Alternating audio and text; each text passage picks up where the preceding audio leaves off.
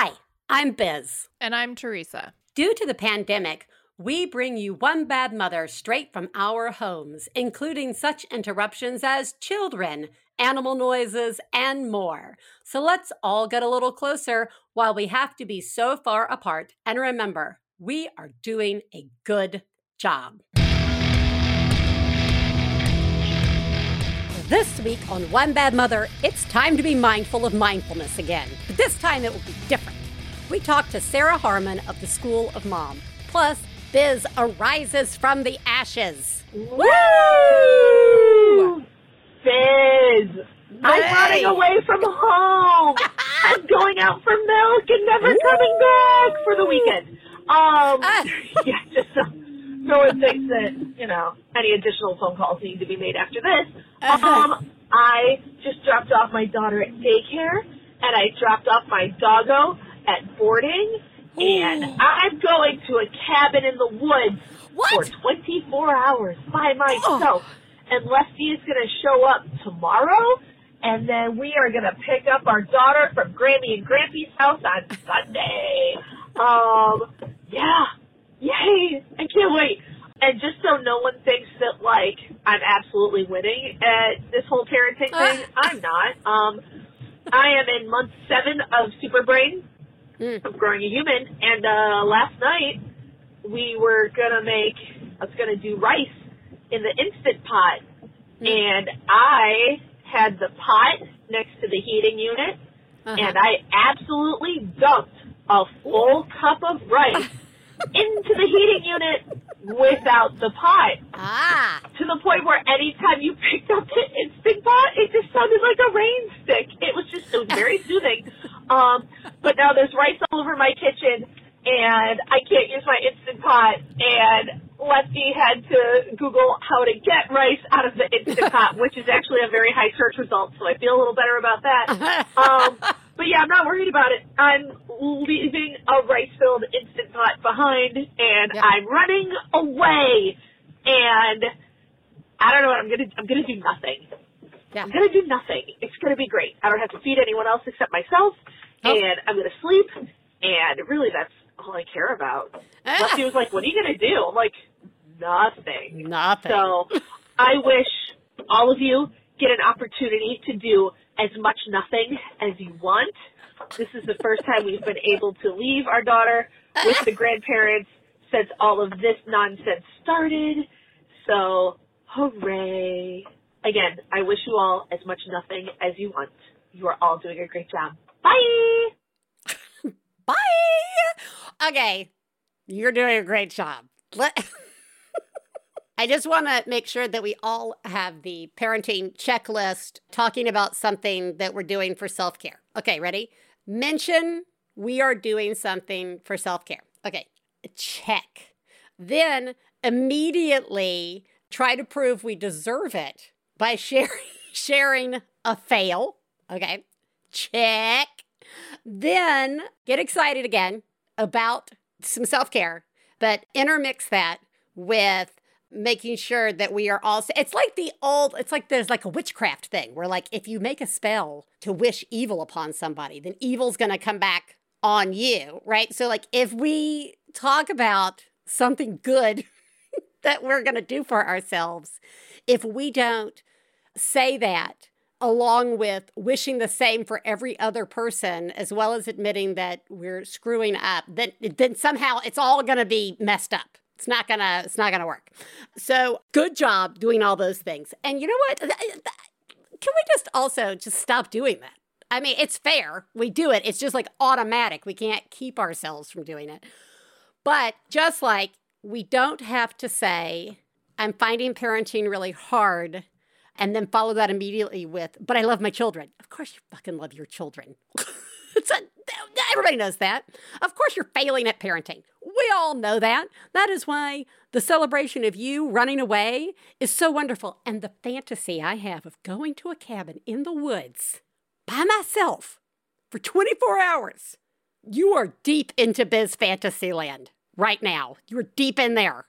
And I also like that you started this with I'm dropping my kid off at daycare, then I'm dropping the dog off at daycare, and then I'm heading to the woods. And then my husband's meeting me 24 hours later, and there had just been this little section left out of what happens to your kid at daycare. I'm like, Your daycare is going to keep your kid for like 48 hours? Oh, yeah. You're doing a wonderful job, and I hope your time in the woods was incredibly fulfilling. I hope you did the nothing of nothingness.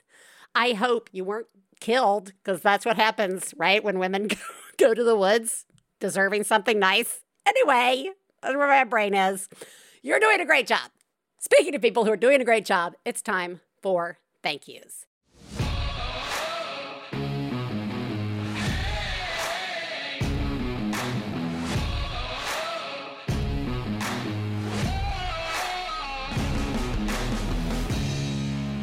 And this time, I just want to start by saying thank you to you guys for just getting up and doing it like every day. You probably work in one of the areas that we are constantly thanking people for here on the show.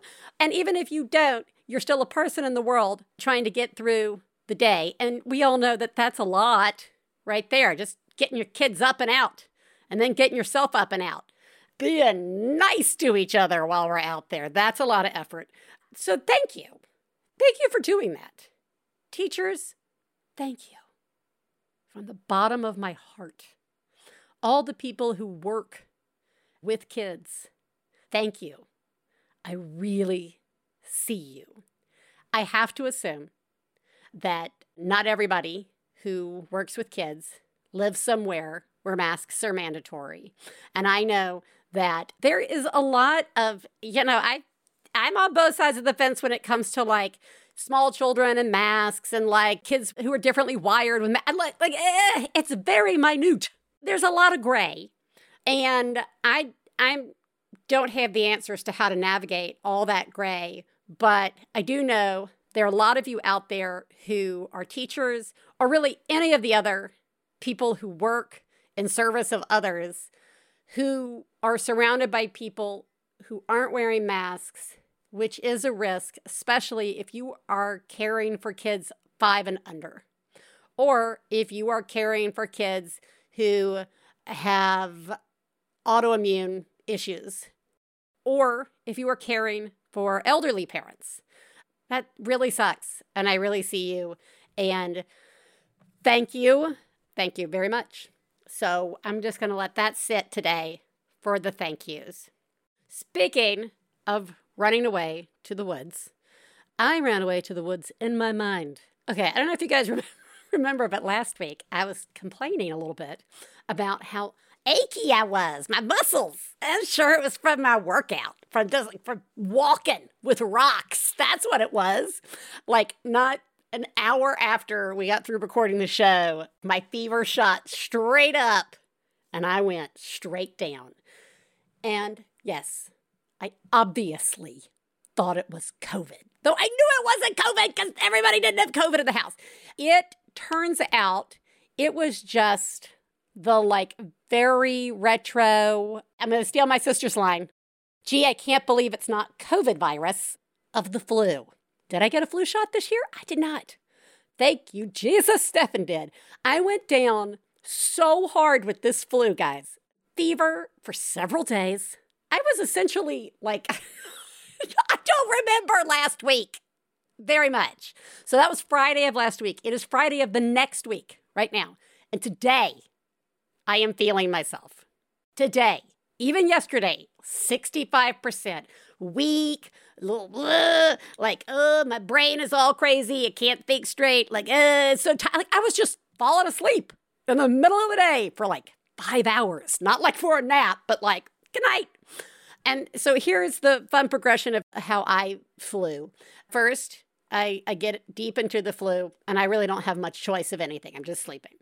And then as the fever breaks and I'm coming out of it, that's when it's the perfect time for my mind to begin to question my purpose. I considered taking some college classes at the local community college. I should probably definitely do that. Making quote unquote art, whatever midlife bullshit statement that means, and listening to Son Volt's drown on repeat over and over, blaring in the house. So basically, it was either the flu virus or it was the question my purpose virus. Either way, I'm feeling good today. which, which means all that thoughtfulness about my purpose and what I should be doing with my life and how I should be like really reclaiming myself or finding a new self is just gonna go right out the fucking window for today, which I think ties in nicely to what we're gonna talk about mindfulness. Again, guys, with our guest, Sarah Harmon of the School of Mom, Mothering Oneself Mindfully. Please take a moment to remember if you're friends of the hosts of One Bad Mother, you should assume that when we talk about other moms, we're talking about you. If you are married to the host of One Bad Mother, we definitely are talking about you. Nothing we say constitutes professional parenting advice. Biz and Teresa's children are brilliant, lovely, and exceedingly extraordinary. Nothing said on this podcast about them implies otherwise. This week, we are talking to Sarah Harmon, who is a licensed mental health therapist, mindfulness and yoga teacher, wellness expert, and founder of the School of Mom, Mothering Oneself Mindfully. She is passionate about supporting people on their unique wellness journey with a holistic approach to mind and body wellness. You can find out more about her and the School of Mom at www.theschoolofmom.com. Welcome, Sarah. Hello. Thank you so much for having me. Thank you for joining us. Before we get into how mindful you are looking at the moment, I would like to ask you who lives in your house? So, in my house, I have my five year old daughter, Libby, my three year old daughter, Sage, my husband, Seth, and we also have a betta fish named Fluffy. Oh, betta fish are like they're like hardcore. They're like mean little fish. That was a pandemic purchase. Yeah. Yes. Yeah. Mm. Maybe the mildest pandemic pet we've heard. The truth is, it's actually Fluffy 2.0. Fluffy oh, yeah. 1, we might have overfed within the first few months. And yeah. so the kids don't know it, but it is Fluffy round two. Oh my God. Yeah. You did the like, I love Lucy, happy days switch out. Oh, we did. Yeah. Okay. But sign me up for mom school. Fluffy one Fluffy one sank. I think dead fish normally float and ours actually sank. So we knew something was wrong. Something not okay with Fluffy. I believe you are also coming off of school break, school vacation of some kind. Yes. I'll just start with the question of how are you? I am hanging in there. We uh-huh. have been on school vacation week all week. I'm grateful that we did have some help with my mother in law, who is wonderful. She was quite helpful for a couple days, but we are um, actually in New Hampshire doing enjoying some snow right now. Ooh. So the kids did get out and do some, you know, some sledding, and uh, but ready to go back to school for sure. Oh yeah. At, we're at that point of the week that it's time to go back. yeah. No, I don't do well on breaks. Yeah. That was something I discovered very early. And I wish in a book somewhere it had said, once kids are in school, there will be times they won't be in school. And you will have feelings about that. Mm-hmm. And that that would have been really great to know. Well, especially coming out of the pandemic oh, because oh, this is garbage. all too familiar. I'm like, I mean, school vacation week is like, you know, it feels like any other day. we've yeah, I know. Kids, it's not we've like had the like... kids home so many times. Like, and, like, and now with the added layer of, oh my God, what are we coming back to? We've yes. all been gone for a week. Yeah, there's a holding your breath, right? Of like, I mean, we were sent home with with tests, but yeah. it's just you know we're like, is this real? Are we really at the end? Like, what yeah. what are we coming back to? So yeah, no, no, it's not not fun. It's not fun. It's not fun right now, Sarah. And since my children were infants, at different times they were infants in my house. But since they were infants, and uh, as a result of doing the show for God, 10 years now, mindfulness is something we have spoken, we have touched on multiple times. And I now, this far in, wonder if the trick to being more mindful is to having much older kids. Is that is that how I achieve self-care and mindfulness? Uh, sending my kids to college. Is that like when I can start this process? Because I I have I just fail at this Yeah. constantly. Yeah. So is that true? I, I love I love this question. And you know here's the deal. So I my kids are younger. Yeah. Right, I don't know how you're doing this. How no are you doing and- this? and yeah. These are not my most mindful days. That is true. But it is true actually because here's the deal. So mindfulness is most accessible in your daily life when you spend time practicing it in a more formal dedicated setting and as a parent with young children yeah, yeah, yeah, yeah, yeah. Okay. right. So, I mean, this is kind of like the analogy of practicing an instrument, right? So, if you don't practice, when you get into the concert, you're not going to really be able to perform very well. And so there's so many factors that go into, you know, to being able to access mindfulness. One of them is truly a dedicated meditation practice. And so I am the first one to talk to my moms, especially my moms of young kids, to say, like, this is hard. Like, we barely have time to finish the things we need to do or the things we think we need to do, let alone Use the, the, things that we want to do. Sometimes. Right. Like legitimately using Yeah. the bathroom with a baby Yes. on your lap because that is a thing that will happen to you Yes. possibly. Yeah. And I think when it comes to making a choice for mm. moms, if they have an open 15 minutes, this is one of the most challenging moments. You spend five minutes almost like a dog spinning around with your chasing your tail, going, Well, what do I do? What do I do? Yeah. Do I do this? Do I do this? And before you know it, you're halfway through your 15 minute chunk. And so And then you spend five minutes complaining about how you've ruined it. Now I've ruined Yes. it. Now I've ruined Right. it. I missed it. You then you spend five minutes just like tidying on the way to get to the activity, and then by that point you're like, well, I might as well just finish this like this Yeah. load of laundry and call it. Like I'm Right. not going to do my 15 minute meditation or my 15 minute workout or my 15 minute stretch or whatever it is, right? Right. And so you're absolutely right. I mean, it is so challenging, and I think the tricky part about it is is that meditation is not that appealing. I mean, sitting with your mind in stillness Ugh. is hard. It's hard. It's very hard. It's not the most pleasant experience. It's not it's not going to win out over the pleasure experience even though the impact and the results from a dedicated meditation practice are so fruitful, it's hard to actually get over that hump of, oh, well, this isn't that enjoyable. And so I, I say, you know, and I've actually recently read a book, I think it was called The Mama Sutra by, I and I have to look up who it was by.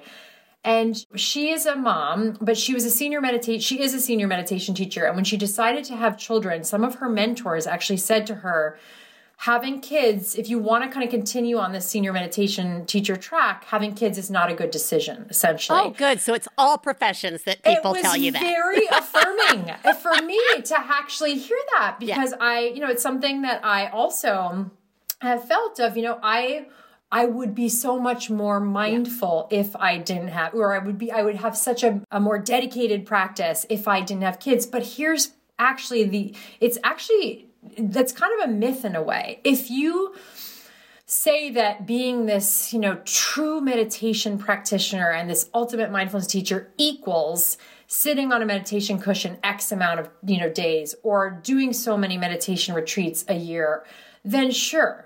But I actually think my kids in the long run have set me up for some of the deepest work personal work, inner work, mindfulness work that I I, am laughing ever- because that's ever probably the Yes. truest statement right there. Yes. Yeah. It is. And They and- really rip it open, don't they? They Oh. really just right down your psyche, right in the middle of it, just like.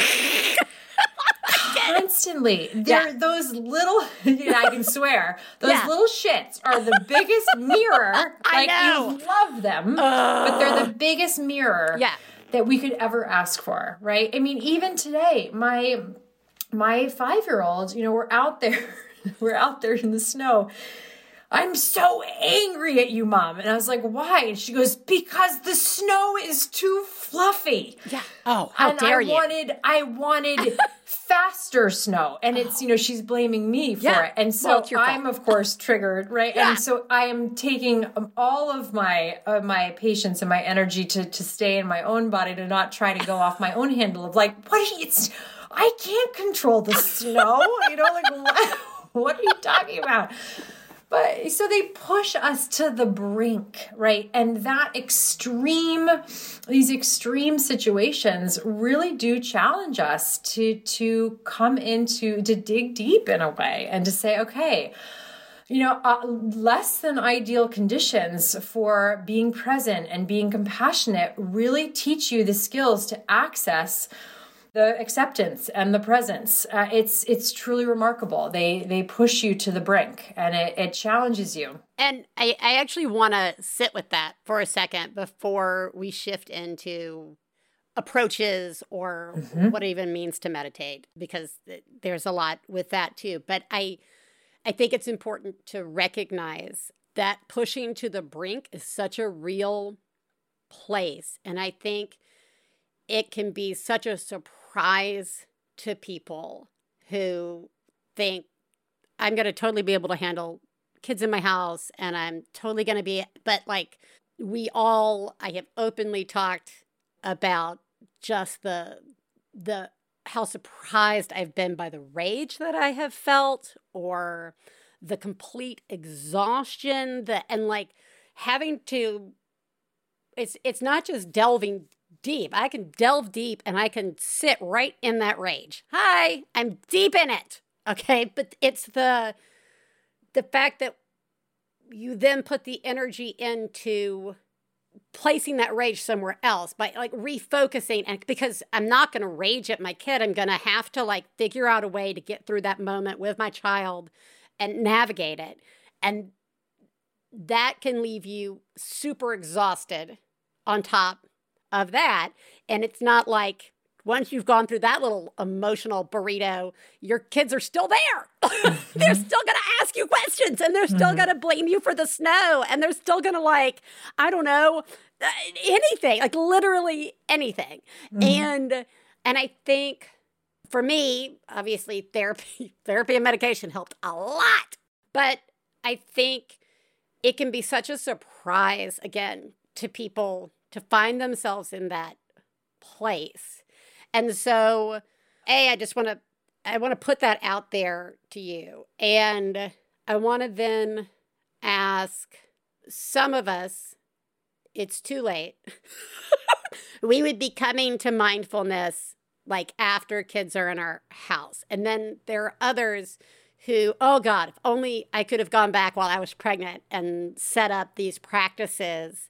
So I want to and on top of that, this is where I do these things where I talk too much and then the question gets lost. But there's also this notion of what is even meditation. Yeah. So I'd like to start with what is meditation, and then I'd like to s- have you go into some of that that place where and how this can help help us with that place.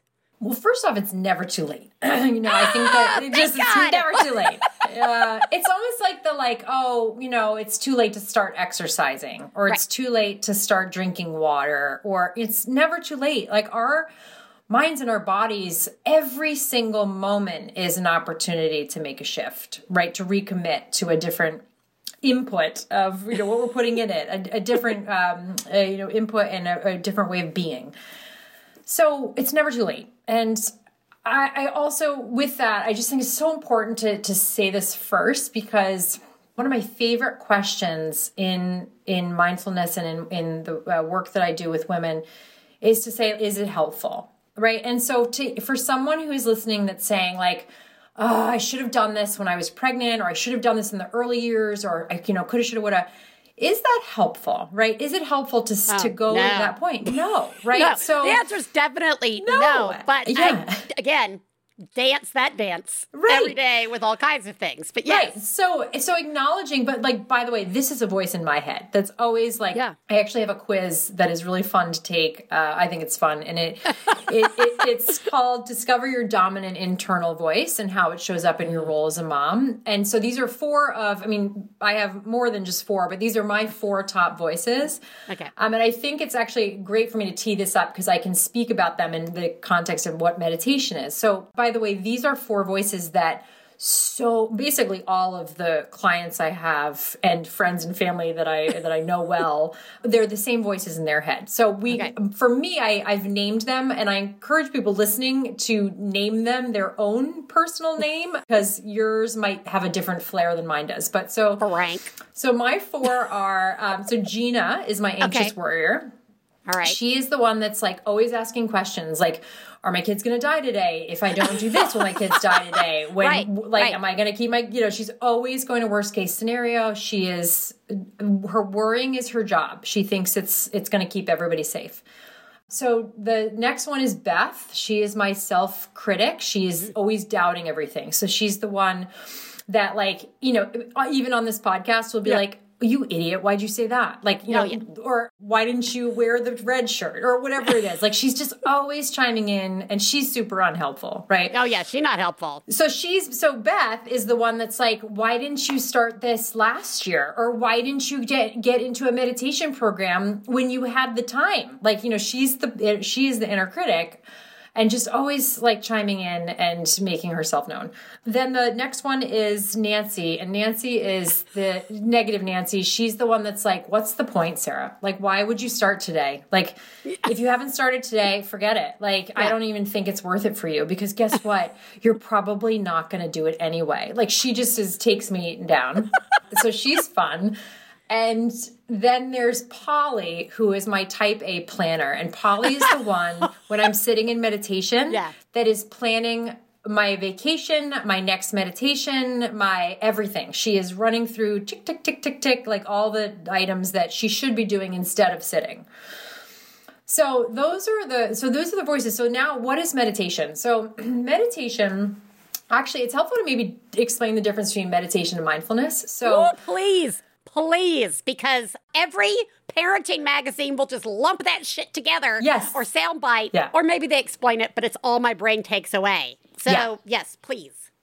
And there's such a it's such a buzzword, right? It Everyone's like, oh, you know, be mindful about this, and and I think so. We need to to be really clear about what it is and what it isn't. So, mindfulness, my definition is present moment awareness with curiosity, non-judging discernment. So I'll speak a little bit about that, acceptance and kindness, kindness and compassion. So, present moment awareness of your outer world is how I explain mindfulness. So, for example, you know, people can't see me, but say I'm picking up my glass of water. So, I'm going to be super present with this glass of water with curiosity. Okay, it's got ridges on it. Um, it's a little slippery. It's um, three quarters full. Uh, right. So I can, and with, you know, I could quickly go into judgment like, oh, this cup's warped. Like, did it go into a, like, who put this in the dishwasher? You know? right. And so goes the loop. Right. Right. So, so it's really trying to watch for those voices, i.e., Beth, Nancy, Polly, and Gina, um, and any others that come to the table, and and just stay present and curious. Um, now, when we take this present moment awareness with non-judgment and acceptance and kindness and we turn it internally right? We turn the lens inside of ourselves. That is what i what i talk about as meditation. This is the more formal dedicated practice of of going inward and observing your inner landscape. So what do i mean by that? It's your thoughts your emotions and your physical sensations which are all connected observing those with curiosity, non judgment, acceptance, and kindness. And all of that is happening in the present moment. So it's kind of, it's, this is the exhausting piece of it. It's moment to moment recommitting to oh nope there i went again. Like beth is talking now she, beth is blaming my husband already for putting the dishwasher the dish in the dishwasher. Come back to the glass. You know what is it? And let's taste the water. What temperature is the water?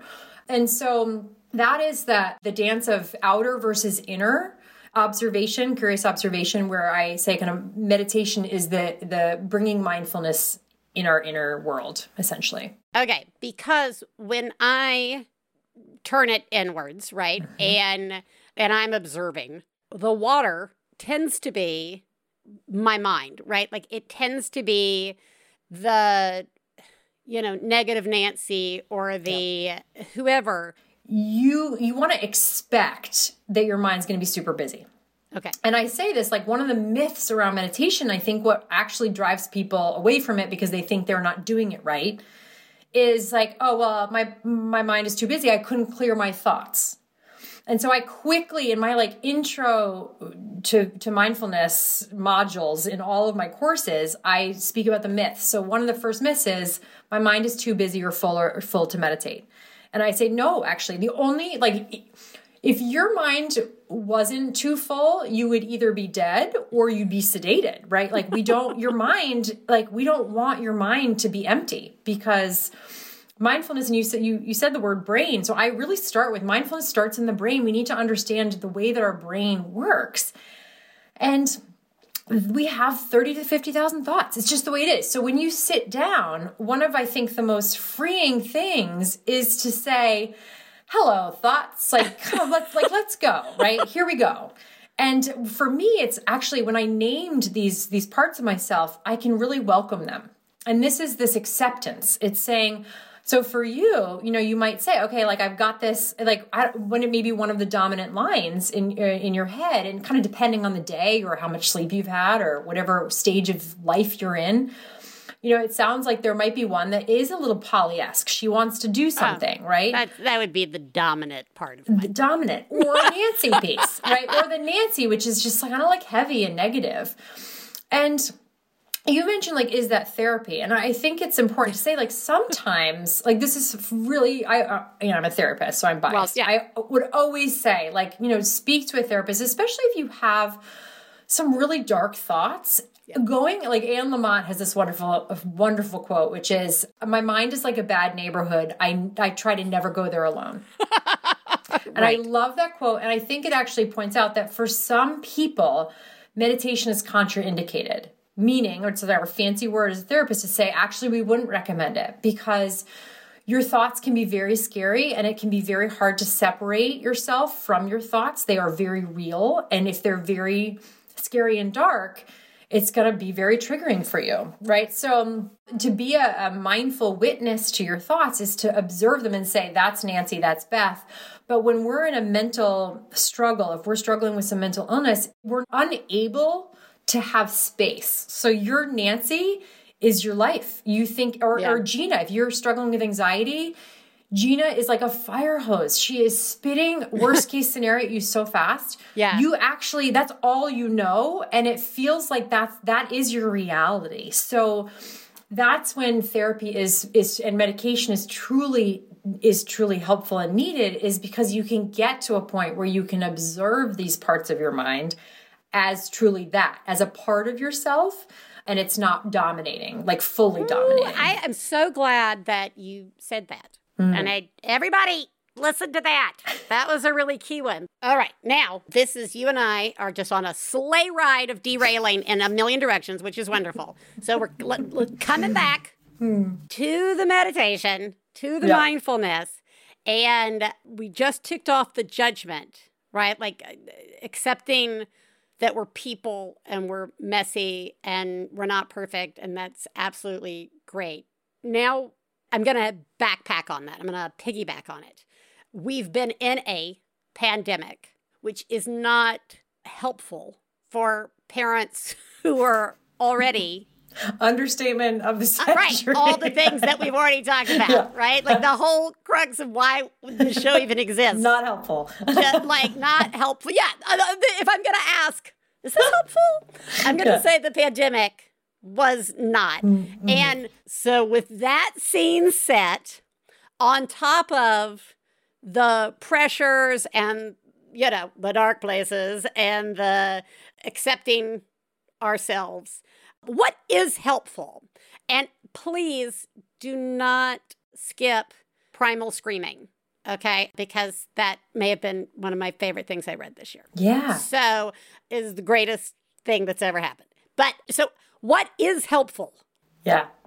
So it's funny because I say like the pandemic is like the most unhelpful thing ever, but here's where like people can send me hate mail for for saying this. I actually believe because now I've witnessed it with so many people and myself is that what the pandemic has done is that in all of its unhelpfulness and just pure overwhelm and pain, it has pushed us to the point where we cannot ignore what we were probably going to ignore in the absence of the pandemic. What do I mean by that, right? People's anxiety got to a point that they couldn't ignore. Couples, I can't tell you, flooding oh. to couples therapy. Me and my husband are Yeah. in couples therapy because of the pandemic. And I will tell you that this pushing to the brink, actually, this being so unhelpful has made it helpful in that it has kind of forced people to look at the dark things and get help for these dark things in in ways that they never would have. And I think that is, you know, I, you can again, you can send me hate mail and throw tomatoes at, at me um, virtually, um, but it is the I hate the word, but the silver lining or the meaning that I've How found about out how of this How about it can be both? How It about can be it can be both. both? You can the the pandemic can be on this hand yes, the shit show emotional garbage fire yes, like the loss the anxiety the just all of it the tears gets the to madness. be over here and then also and or there is also this outcome or possible result of adding a light adding a focus to to mental health the unacceptableness of the pressure put on parents on teachers on healthcare work i mean just eh, is that- there were so many things that i Oh, think and- came and- out of this that i am Yeah. glad we are now still angry about and still talking about. And this is this is the scream right? So women have been angry. moms have been angry for a long time. Ever. anger again. And so this is you know it's so so so so fucking angry. What is fascinating, right, is I actually think one of the most impactful parts of this for me was that right after the article came out in the Globe, I got oh. a, a wave of emails from women in their 60s, outreach. Uh, and they said, I'm so glad you're doing this. This was so we were screaming in pillows. One woman Yeah. wrote me and said, her husband passed away and she had three kids. And she said every day when her kids would go to school, she would go home and scream yeah and it got her through her grief. And then I would get another email to say, I also spent my young years screaming. And they were doing it quietly. Yeah. And for the first time, it was almost like our screams were giving voice to their screams and Yeah. all these generations of women. And so that was very emotional for me Oh. because I have a mother who struggles with mental illness. It's one of the reasons why the School of Mom exists. And I, it was one of the things I was reflecting on was I wonder, right? And this this road is not so helpful when we're talking about unhelpful and helpful. it, I found it's actually not so helpful for me to go down the what if. But in Right. my in this moment, I was wondering to myself, what if my mom had had a conversation about anger when she was my age, I know. right? When and what if she had someone say, "Come to this field and scream with me," and I know. you know, let's connect this way. It, it does, you know, I can't help but wonder if the trajectory of her mental health in any capacity would have been different, you know, in any capacity. And so I think that it's given voice. I mean, now we have we're screaming on television we're screaming around the world and so this extreme is this oh wow like if if we hadn't had this pandemic I wouldn't, I wouldn't, you and I wouldn't be talking, right? Like I wouldn't be talking. Well, I would have been screaming, but it would have been would have much been more screaming. unpleasant to listen Yes. to on a podcast like and that. it wouldn't yeah. be normalized. It wouldn't Right. be like this is now normalized anger. I mean, I was raised in a family where anger was a taboo emotion. Women, for women, anger is definitely a taboo emotion. You're crazy. You're being irrational. You're, you know, you're not good enough, or Yeah. like you should be able to handle this. Are you on right? your period? That Right, must be ex- why you're angry. Yes, exactly. Yeah. You're oh, you're definitely PMS, right? And oh, so yeah. Ugh, I mean, here we go. And so we have been talking about anger in a whole new way. I have, I, it's been blown open my conversations around anger, my education around anger. I am, it's such a gift. I'm talking about anger. I'm seeing my kids get angry in a new way. I like now I'm Yeah. watching them scream. Not that I wasn't before, and but I'm I'm having a different response to it because I'm I'm celebrating sometimes. Yeah, yeah, yeah. No, fair enough. screams, fair enough. right? You know, I mean, to a point.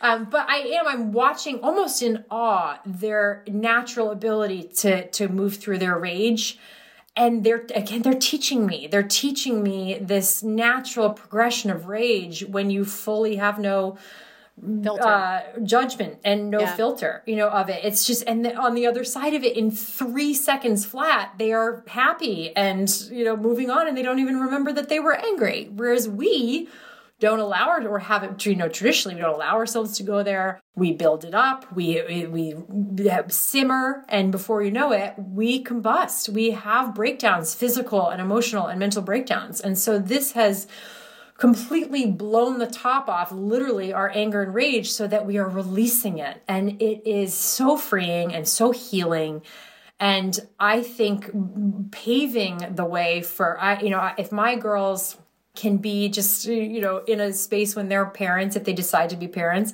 where they just go to a field and scream and let it out and come back and you know and enjoy their evening. I love it. Like you know let's Yeah. go scream before we go out to dinner. Uh, oh you know let's it's like the double pleasure hit. Like this is awesome. It is it's such a great release and i don't think we're even at the tip of the anger iceberg as it were peeling back those layers and the constraints placed on women to keep it in i remember one of my one of my favorite stories but one of the angriest moments i was working at this outdoor theater and one of the nighttime performances was uh, this band of the uppity blues women. It was these three women, and they sang funny bluesy songs, poking fun of you know, relationships and men. I mean, whatever, you know. And it wasn't like men suck. It was just you know whatever, funny thing. And the guy, he was like the program director, who was kind of a pig because there were lots of things like that he would say that were like super shitty about women. Anyway, he said, I don't understand. And this sold out show. And he says, I don't understand why these women think this is funny. And I said, I just looked at him and I was like, they're angry. And you should be really thankful that they are moving through that anger. They're they're like putting that out there in this humorous way as opposed to burning down this entire place. just welcome to the stage, the Ebony Blues Women, and they just light fires and then they leave, right? like, but like, I was just like, you are so lucky that we have made music and we have made comedy and we have made art and we have made you know stories and we have made all these different things out of that anger while avoiding that anger because there are constantly days I open the newspaper and think, I can't believe we haven't burned it all down. And if the your point about the screaming and reflecting on the women who came before us and how helpful it could have been if they'd had a place for it is incredibly moving and incredibly touching. And, you know, with my own mom, I have those questions of like, why are you even saying that? If you want to go and do whatever, go fucking do it. I don't, what is the problem? Right. And you just, so it's, I would like to say thank you for doing putting that helpful thing out in the world of primal screaming. And we'll make sure everybody who has not read these pieces uh, learns all about the primal screaming, as well as uh, the mom school and uh, all of your offerings when it comes to meditation and mindfulness and taking those first steps and better understanding it. I really appreciate you taking the time uh, to talk to us today and kind of hold my hand through some of this stuff. I will not be the most jaded mindfulness practitioner as much as I tend to be. Thank you so much. You're so welcome. And if I can say one more thing about yeah. the anger. Oh, please. we can derail and talk about anger all day. I would say for those listening, if anger is an emotion that you have not welcomed with open arms oh. before, that you're like, you know, maybe just are this conversation or seeing a, a picture of us screaming or anyone screaming has just opened the door a little bit for you to say, well, maybe I can look at my anger a little bit or allow for my anger. This is what I'm going to say to you is that your anger as a woman, as a as a human, but truly as a woman is ripe for information. It is. It is. yes, a, it is. It is it an is, onion to be peeled. it is, and but in like so, I always say to my clients, I'm like, where do you because they're you know we talk about boundaries a lot. Where do you need a boundary? Look at your anger. Yeah. Your anger is the in. It is the like moving for someone i just read this of like what you're resisting to what you are desiring. Like that is where the gift of is anger is flipping the conversation there of this is what I'm so pissed about because I don't have it or it's not happening to this is what I need, I want, I deserve, and I'm gonna ask for.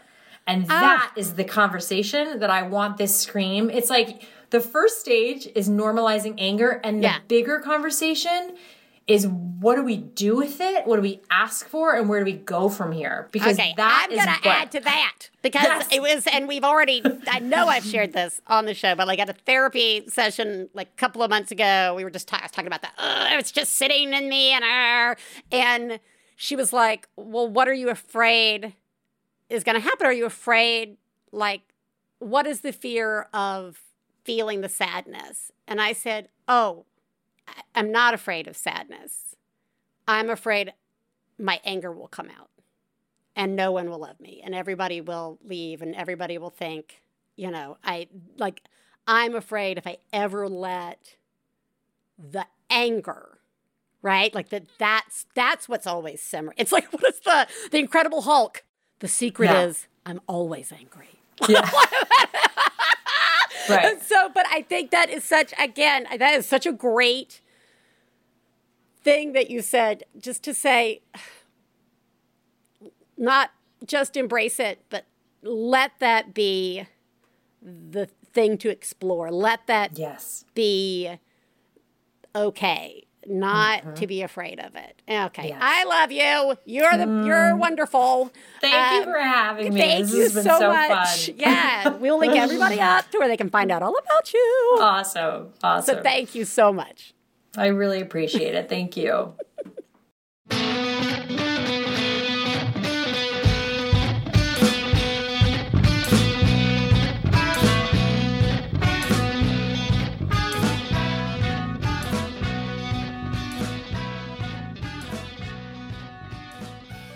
One Bad Mother is supported in part by Wealthfront. A lot of investment apps make it easy to start trading, but just because it's easy doesn't mean you know what you're doing. What? just like parenting. This parenting is so easy. All right, look. Wealthfront was designed by financial experts to help you turn your good ideas into great investments without the hassle of having to do everything yourself, right? And it is trusted with over $28 billion in assets, helping nearly half a million people out there to build their wealth. And the best part is their product is really simple and yet super powerful. To start building your wealth and get your first $5,000 managed for free for life, go to wealthfront.com slash badmother. That's W-E-A-L-T-H F-R-O-N-T dot com slash badmother to start building your wealth. Go to wealthfront.com slash badmother to get started today. Hey, you know what it's time for? This week's Genius and Fails. This is the part of the show where we share our genius moment of the week, as well as our failures, and feel better about ourselves by hearing yours. You can share some of your own by calling 206 350 9485. That's 206 350 9485.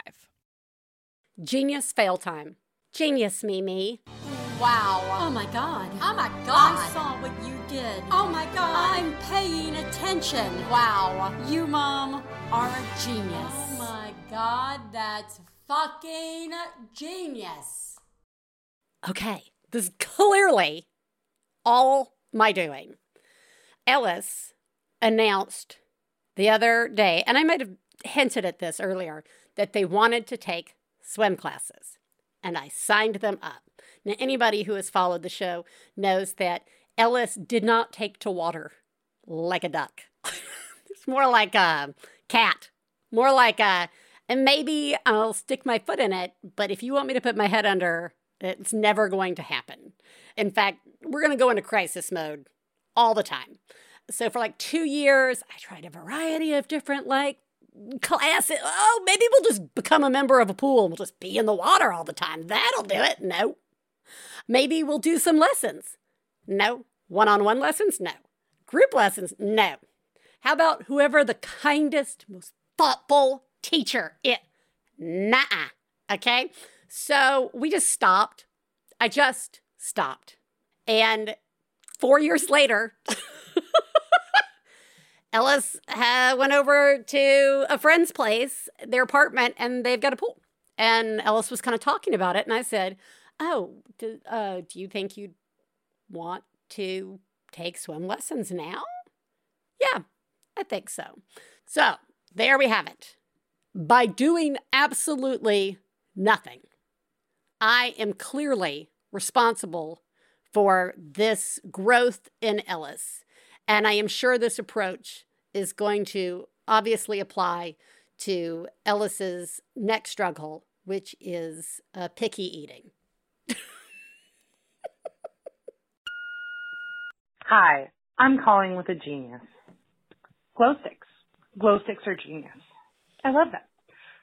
Bath time, turn off the lights, throw in some glow sticks. They got a bath party. Camping, glow sticks. Zoo, glow sticks. Bedtime, glow sticks. They're so inexpensive with Amazon. You buy a couple tubes of them. You can give them 10 glow sticks. You can give them one glow stick. Glow sticks are amazing. They're, they're inexpensive and they can make so many things fun and you don't have to worry about batteries. Mm-hmm. I love glow sticks. You guys are all doing an amazing time A job, time, whatever we want to be. You guys are great. Bye. Glow sticks in the bath, genius. Glow sticks in the bed, genius. Glow sticks with sex, genius. Glow sticks. Grocery shopping, genius. Glow sticks. Just road trips, genius. I fully agree. We have spoken of glow sticks before on the show, but it's been a very long time. And yes, yes, to glow sticks. Make it. I really, this is definitely one of those ones where Gabe was like, what? And then suddenly Gabe was like, oh, so watch out. Gabe's going to be buying those glow sticks for their bath time. You're doing an amazing job. Failures. Fail, fail, fail, fail! You suck. Fail me, me. Okay. We don't have a cafeteria at the school. It's the kind of thing where if you don't want to make your kids lunch, you can order it from this local company who puts together healthy lunches, la la la la la, and, and your kids get them at school. And the kids like them. I don't get them often, but during the flu week, ordered a lunch for Raiden and a lunch for Ellis, and then completely forgot about them. And basically, my children did not have those at school this week. Those were just uneaten lunches. Now, the good news is, is I know that uh, the company takes all of the lunches at the end of the day and donates them to uh, the homeless shelter because they're all prepackaged and it's all like easy to to eat. But that was a real waste of some fucking money and effort because we had to make lunches. Anyway, great. Hi, I am calling in a fail, a big fail. Um, so, Biz, Theresa, Yeah. Okay. this has been a little while, but I finally am just getting around to calling this in. My birthday was in the middle of January, and I had been sick with COVID for like the first couple weeks of the year. And so finally I was feeling better and um my good friend also was having a birthday and so we decided to go out and celebrate. So we went to this like schmancy lunch in a mall. And I was running late because I'm super behind at work because of being out for so long and because the schools are just like constantly closing and daycare was closed. So I never get everything done. So I'm like running into this meeting and I think to myself, I should stop trying to do, or not to meeting, running into lunch. And I think to myself, I should stop trying to do so many things at the same time. Mm. But I didn't stop. Instead, I just dropped a pin in my parking spot. So I just dropped a pin in the map and just kept on going and ran in. Had my lovely lunch, came out, couldn't find the car. Oh.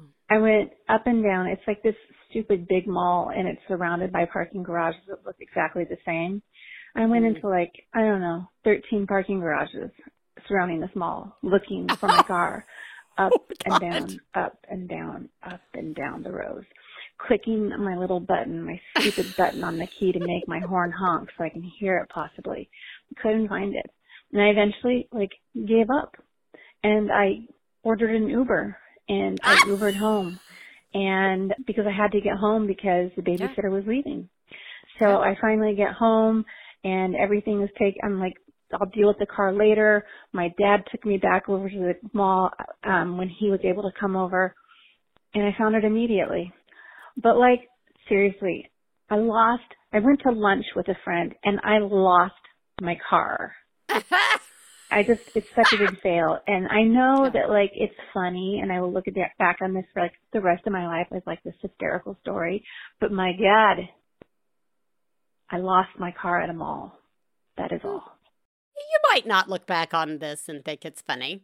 You might you might look back on this and find it one of your darkest moments. this is one of those moments where like yeah, I mean uh, obviously this is your audience. Everybody here supports you. Everybody here really appreciates your fail. But there are going to be a lot of places where you're going to start to tell this story and you're going to realize it's not your audience. Your people are going to be like, "Are you okay?" Like cuz I you know, there's like I, it makes me immediately think of like leaving my keys in the passenger door and then going shopping. My sister was visiting and we go shopping like all over uh, Old Town Pasadena. Come back to the parking garage, come up the stairs and I'm trying to find my keys and I can't find my keys anywhere.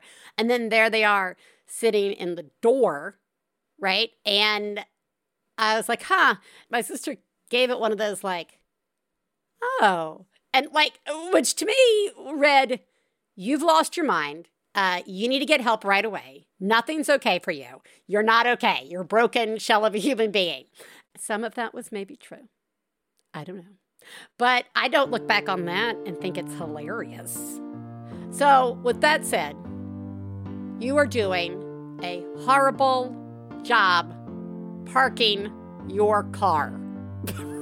You are the greatest mom I've ever known. I love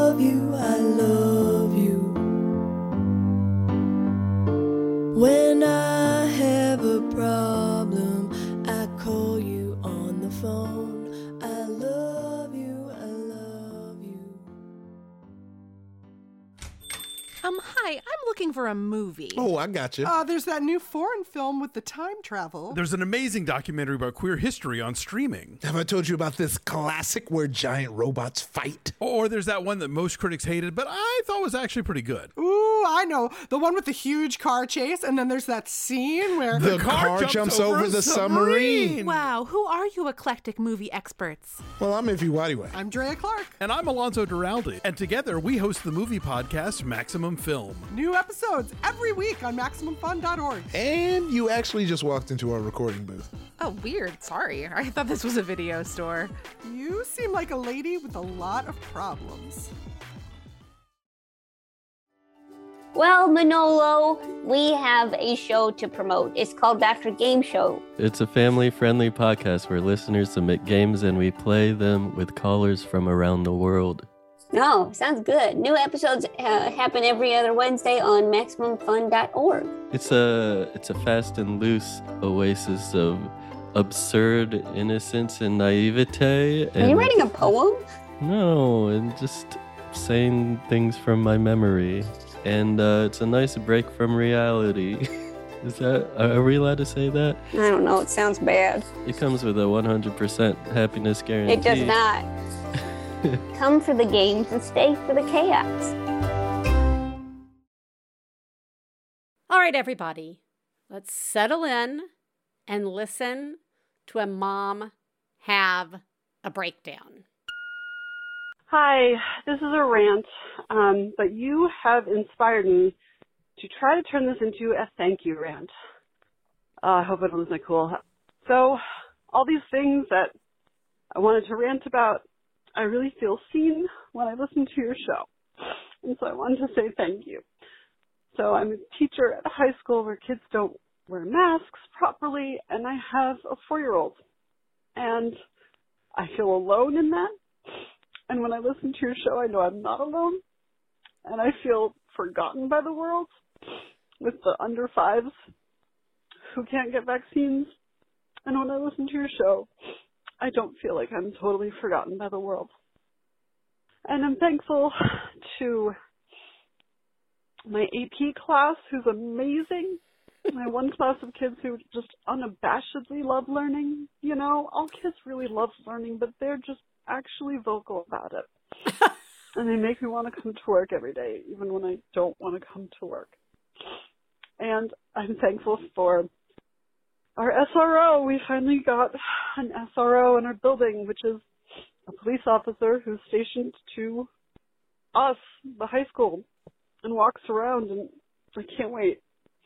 Can't wait. I'm so excited because we need it. Because kids have had two years of not learning how to emotionally regulate, and they're making Mm. really, really bad decisions.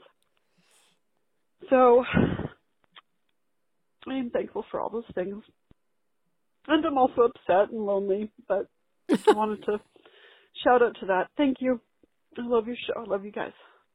God, you're doing such a good job. You're definitely not alone, and you're definitely seen. You're seen on on many levels with this call. I mean, we were talking about this at the beginning of the show with our thank yous. I cannot emphasize enough how grateful I am for teachers.